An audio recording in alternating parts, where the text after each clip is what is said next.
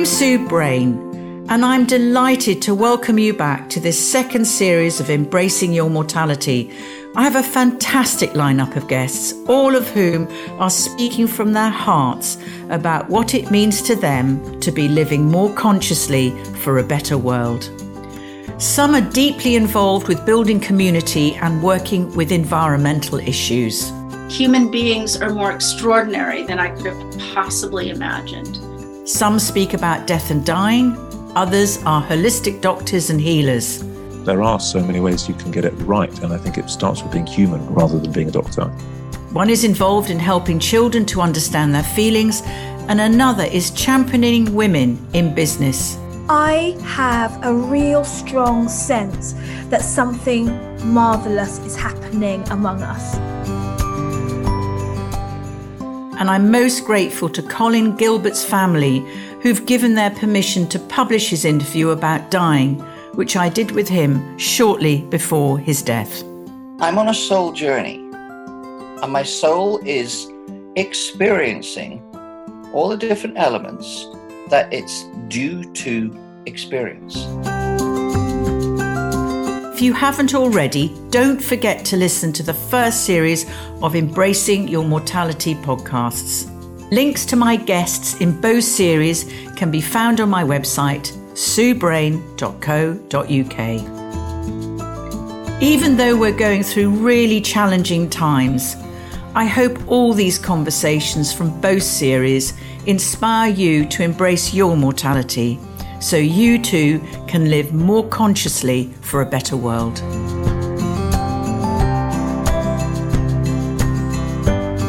Due to her own difficult and painful experiences as a child, when she was told she was stupid and wouldn't amount to much, Jacqui Gray is dedicated to upholding the importance of empowering children from a very young age.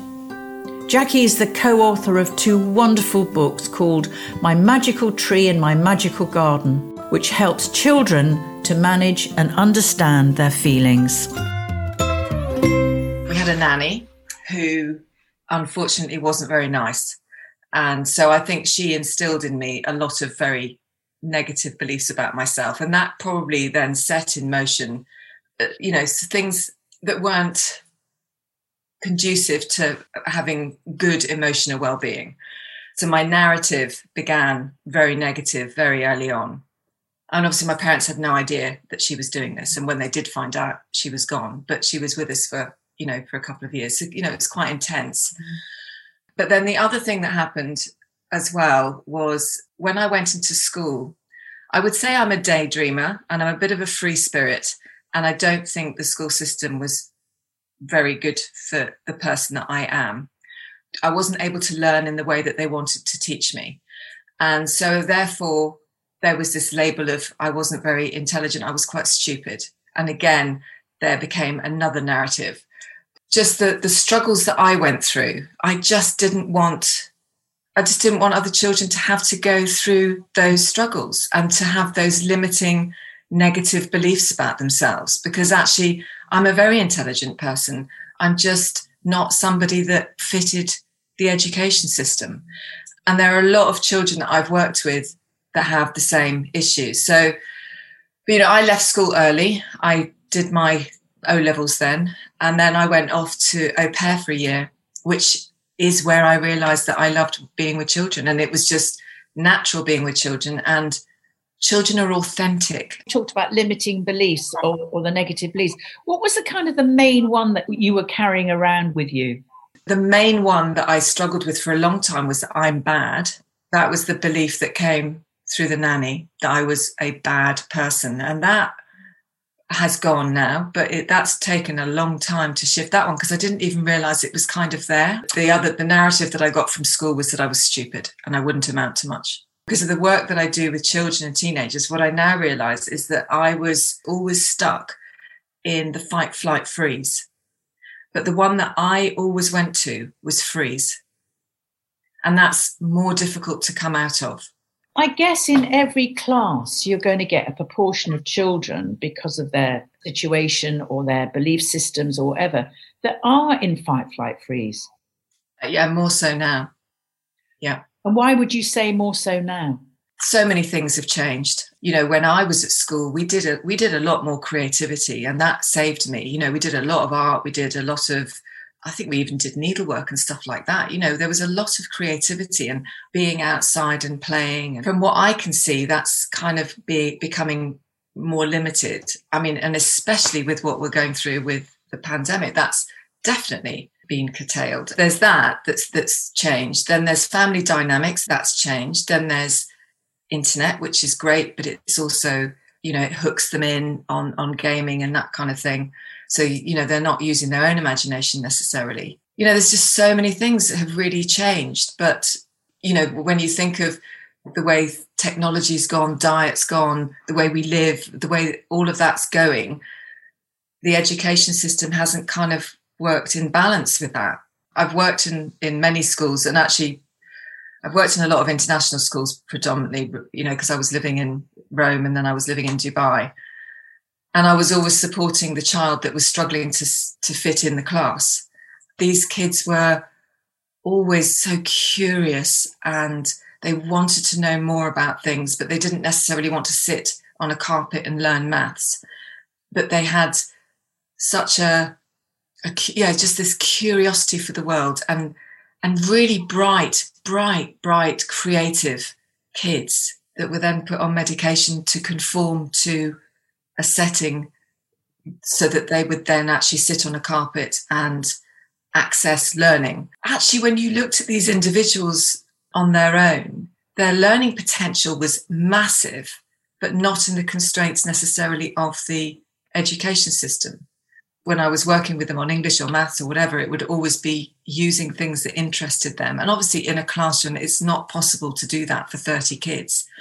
You know, it's fascinating the things that they come out with and their wisdom and their but it's their curiosity and when that gets dampened it's kind of so sad stops them engaging with what it means to be the whole concept of living consciously for a better world because they get stuck in a pit yeah they say what others think you know so i remember this this one boy in particular he wasn't even in year one he was in reception and, you know, he was sitting on the carpet. This is their second day. And he said, Well, what are we doing here again? what are we doing on the carpet? And the teacher said, Well, we're going to do some maths. And he said, But we did that yesterday and I didn't like it. And I don't think I'm going to like it again today. So why are we doing it here on the on the carpet like this? And I would sit there and think, well, he's got a good point because actually they could do maths in a in a in a fun way, couldn't they, as well? There's so many creative ways, aren't there? What do you feel about the new sort of schools that are being developed at the moment, more based on, I suppose, the Steiner aspect of things, which is making the children much more inclusive in nature and the way that they learn?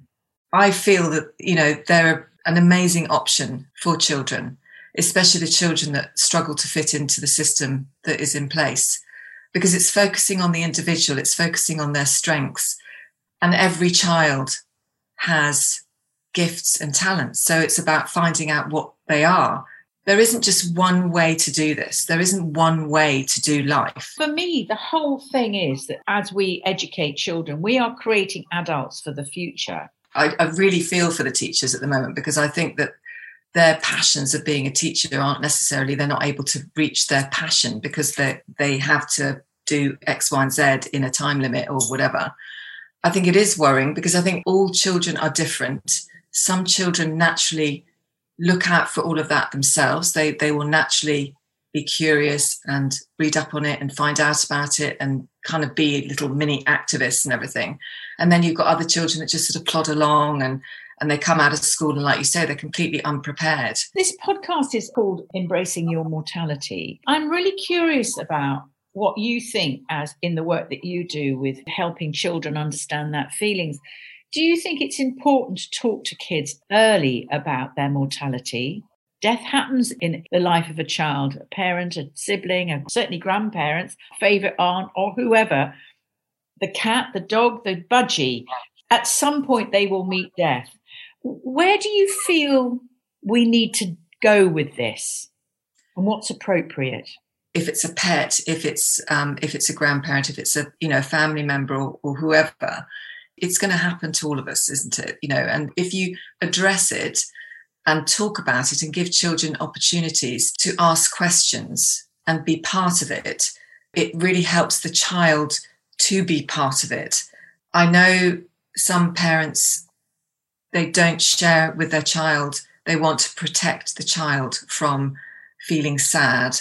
But actually, in my experience, when you, especially for a, a younger child, if, for example, granny has died or you know somebody in the family has died as a parent you're sad obviously and the child will say mummy what's wrong nothing i'm fine and if they're excluded from the whole process a that child has just missed out on a on a way to go through a process of losing their grandparent but b also when parents try to protect their child and i know that they're doing it mm. for the good, but actually it is detrimental to the child because the child is observing and they are sensing there is something going on. And if you've got quite a young child, they will automatically assume this is something to do with them.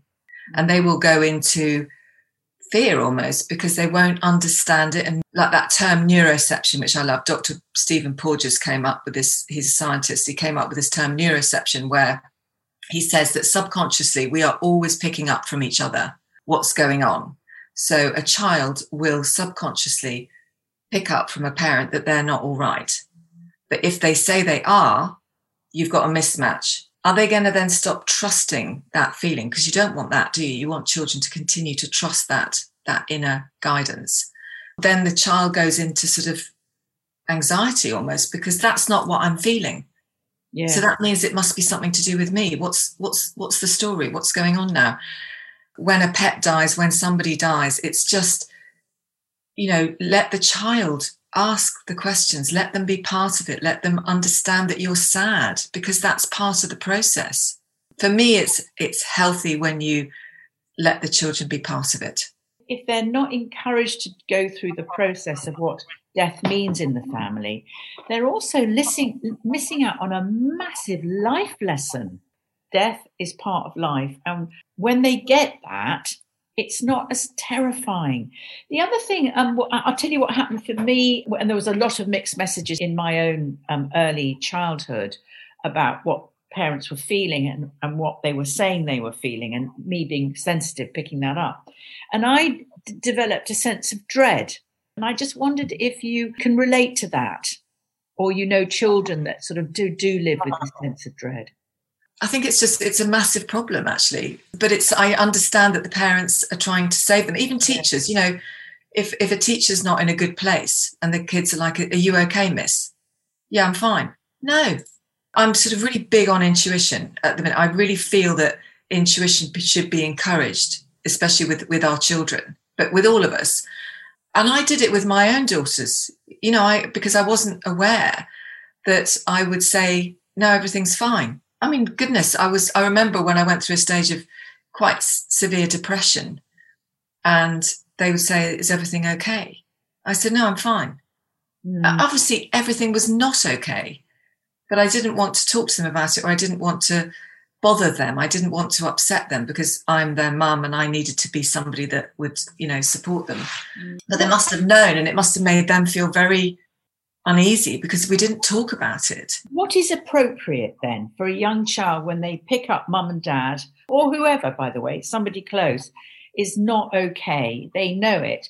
Where do you meet that with a child? Because I'll give you an example of a of a client with this the covid thing with a lot of us are having to be working from home so this was a mother working from home and her young son who was four came in and she'd just come off the phone with her boss and it wasn't a very pleasant, pleasant conversation so she was probably like head in hands just going oh my god that was awful son comes in and goes mummy is everything okay yes everything's fine no obviously everything isn't fine so now this little boy is like, okay, well, that's not what I'm feeling. But now you said you're okay. Now I'm not quite sure. I don't know what's going on now. So anxiety comes in and mm. fear. Mm. And it started from that. And so then that little boy then wanted to go back into his cot because he didn't feel safe. Now, I'm not saying it was specifically from that moment, but that moment won't have helped him. Whereas if the mum had said, oh, you know, I've just had a phone conversation and it wasn't very nice, uh, you know, keep the language appropriate for the age that your child is. Could you read me a book and make me feel better? Then he knows it's not about him. He knows mummy's upset. It's gone with his in- intuitive feeling of something's wrong. Mm. And now he's helping. Yeah, he doesn't feel helpless. Yeah. And therefore guilty or shamed or whatever the emotion that he goes into, that it's his fault. And kids love to help. And there comes a lot of wisdom from your child. If you're not in a good place and they notice and you say to them, Yes, I'm, you know, I'm not feeling so happy today. Maybe you could help me. See how they help you because the way they help you is the way that it will help them. You know, it's just quite interesting to see the solutions that children come up with for you mm. because those solutions would be the very thing that would most likely help them when they're feeling like that. So you can learn a lot. You can get a lot of information from your children by getting them to help you and support you. They love you. You love somebody, you automatically want to help somebody. I was talking about Dr. Stephen Porges earlier. I mean, I just think his work is phenomenal. But one of the things that he says is children have one question, and that question is, Am I safe? Everything they do is to get a response to that question. Their behavior, their what they say, it's it's all to to check in, am I safe? And if you're a, a stressed out mother or a stressed out father, there's a chance they're not going to feel safe with you that day because mm. they're going to be picking up information intuitively and through this neuroception. And so they love you, but so they'll kick off. They're going to fight, they're going to run away, or they're going to freeze. When you start looking at that, it's almost like being curious as to what the behavior of the child is showing you. Rather than reacting to the behavior, it's looking at it and thinking, okay, so what's this about then? Thing is that we live, especially during COVID, I, a lot of parents that I've come across have just been so stressed out because they're trying to work, they're trying to maintain their job, they're trying to put the food on the table for the kids. They possibly have very, very stressful relationships with their partner, all living together in the same house. And the kids just suck it up like a sponge. What would you say is the best way to address that with a child? As you're saying that, the first thing that comes into my mind is everybody get outside into nature. Yeah. because that just completely, you know, if you're all stuck in a in a bit of a rut, when you get outside into nature, it just changes, you know, it changes everything. I mean, I think it's just when I'm working with families, I really like to make them aware of what we've just spoken about, of just getting your children to support you as well as you supporting them getting involved with each other, helping out, getting them to help out, not taking it all on yourself. Because children can start helping out in the home at quite a young age. You know, they can have their their jobs to do and all that kind of thing. So, you know, and you can do things like you can have a family meeting time because actually it is really stressful all living together. You know, and you can do that thing where you sit around the table and each person you can use a, a tennis ball or a stick or whatever, and whoever's holding the stick or the tennis ball or whatever they get to say what's on their mind and everybody listens. But there's all sorts of ways that you can change the energy of a house. You know you can put some music on or you can mm. uh, you can include some essential oils or i think just yeah getting out into nature is a massive one for me. I just that's what i recommend to everybody all the time. You know if you're having a moment just everybody get out. And just allow nature to do its work with you yeah. and then the kids can run about and then and then maybe mum and dad can maybe just have a chat together. But children are incredibly demanding as well. But i guess they're very demanding when they don't feel safe because as you say they're constantly checking out are these people safe with me?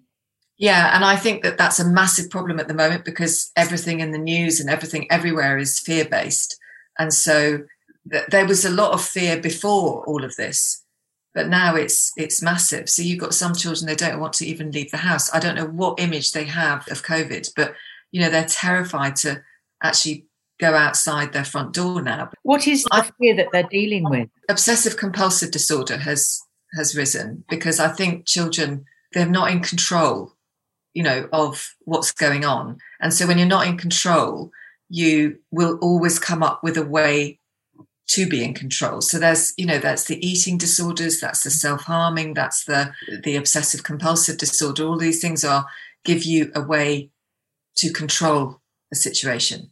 So I can't control what's going on out there, but I can wash my hands, you know, 50 times because that makes me feel like I've got some kind of control. Quite a lot of my clients, that's something that they've started through this period. I mean, anxiety was always going on before, and this is sort of, I think, going to a new level because the fear is coming from everywhere. You know, the parents are fearful, they've got no control over any of it. Mm. So it makes sense that children are trying to find some kind of way to control. And I guess some kids just switch off. They just want a game all the time because then they don't have to, you know, be part of anything. Everybody's got their own way of dealing with this. I went for a walk about a month ago, maybe, and came across a mum with a pushchair and a little boy. He must have been about four or five, and he would not move. And she'd been there for half an hour trying to make him move to come with her to go to the car. And she was beside herself. I was with a friend, and, and so we said, Look, you know, we'll take the baby, and you go and with him. And I think what he was doing, something had triggered him, and he was expressing all uh, her anxiety. I just felt so sorry for her because she was doing the best she possibly could do. But this Yeah. boy just needed her on her own to scream. Yeah, and I think you're right when you when you say that he's picking up from her. I think that's when I'm again when I've got clients, particularly with the younger ones, because I'm then also talking a lot with the parents, and usually they then recognise that they are also feeling anxious. So they if they start using some mindful techniques to help themselves, and just it's just about being aware. Because I think once you're aware, then you start using techniques that, that then help you respond rather than react because it's easy to just bleh, you know to to react but actually if you just take just even you know just the powerful pause taking a deep breath in just giving yourself a moment then saying a mantra that will help you empower yourself because uh, again i feel a lot of what's going on with the children the parents is everybody's losing their power you know it's the power goes. So it's like bringing back the power to yourself again getting your your power back empowering yourself. And i think that that's for every member of the family but if they do you know some sort of exercises that mindful exercises or whatever works for them that just brings them back into the moment and just gets them back on track. And that can be done really quite quickly if it's something that's that's practiced. Then they respond rather than than react. Yeah, I saw this wonderful um, video of a, I don't know if you've seen it, of a mum who's a tap dance, professional tap dancer. And during lockdown, she taught her seven year old son to tap dance better than she could. And the two of them are now doing shows on YouTube, the two of them together, just phenomenal. And I just suddenly thought, gosh, what a great coping strategy. You know, and so he loved being with her. Yeah. She loved teaching him. He ended up being better than her Yeah. because he's young. You know, it was the most uplifting story of a parent and child relationship. Then they were helping everybody else. there's another thing that I'm always saying to parents as well is just have fun and laugh. I'm a big laugher, and I think I probably have irritated my children many times when either they've kicked off or I've kicked off, and then it just looks so ridiculously funny. And then I will just, I, I can't help it. I just start laughing. But then it completely diffuses because I'll also laugh at myself. A brilliant example was when I was living in Dubai and I was just learning, uh, learning to drive on the roads there. It was terrifying. And they've got one road called Sheikh Zayed Road, which is six lanes, and every lane is whatever you want it to be fast, slow. I mean, there seems to be no no rules. And I had to join this six lane highway. And I said to the girls who were year five and year seven, I said, you need to be completely quiet because I've really got to focus. And they wouldn't stop talking, they kept going. And then I just, I literally just screamed, You need to stop now. And then I couldn't stop laughing because it, the whole situation had been so ridiculous. I managed to get onto the road and everything, but then I couldn't stop laughing because I realized how absolutely ridiculous I must have looked. So we just laughed. And they mm-hmm. still talk about it today of this, you know, nutty moment where I just completely lost the plot. I mean, the other thing that's coming up for me is the word bullying because it's so detrimental for a child to experience bullying. How can we do things better around bullying? I have been dealing with clients that have got bullying going on at school where the, the school's not necessarily addressing it for the importance that it is for that child. What I then do with them is I try and build them up. It's about their power, isn't it? Because they, you completely lose your power to a bully. That's the whole point, isn't it? So it's about helping them see that, giving them strategies to help them keep their power, because also that changes the whole way that they are, which makes them much less attractive you know, if you can't get somebody's power, well, what's the point? They're wanting to make you cry, aren't they? And collapse. Yeah. yeah. So it's just about walking away, but having a strategy where you actually, you know, you feel really good and you can have something in your pocket, you know, something to hold on to of like when I hold this stone, I've got the love of my mum and dad in my heart, you know, whatever, whatever works, but there will be something that will help them to keep that that strength. One of the best techniques that I teach all my clients, whether with whatever they're going through, is is related to the magical garden. And it's it's about giving them a safe place. But for the teenagers, it's called a special place because they they don't necessarily have a garden. They have, you know, whatever they want. I would say for all of them, they always say that's the favorite technique that they learn because they've then kind of got this for life and it just keeps changing.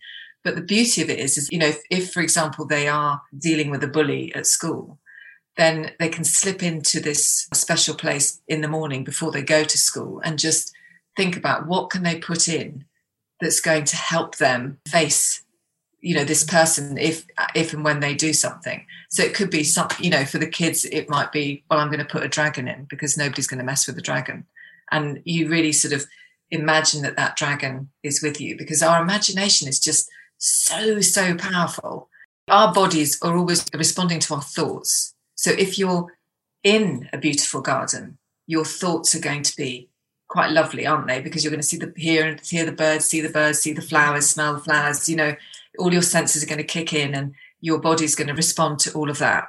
So it's a brilliant tool for kids, especially the ones that go through the fight, flight, freeze response, because when they go into their garden, they allow their bodies and their minds to calm. It's all about keeping your power. If you don't give somebody your power, then you're no use to them, are you?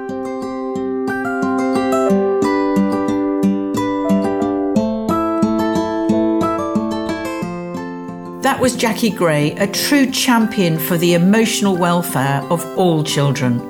You can contact Jacqui through her website staycalm.co.uk. My final guest in this second series is the indomitable Dion Johnson. She has overcome all kinds of personal challenges to become the womanologist who loves to empower women in business. If we don't like what we're seeing with this, if we don't like how it feels with this current system, then the system needs to have a change of heart. You've been listening to Embracing Your Mortality, and I look forward to you joining me again next time. You can find out more about me through my website, suebrayne.co.uk. In the meantime, here's to us all living more consciously for a better world. The Embracing Your Mortality podcast was researched and recorded by Sue Brayne and produced and edited by the Podcast Den.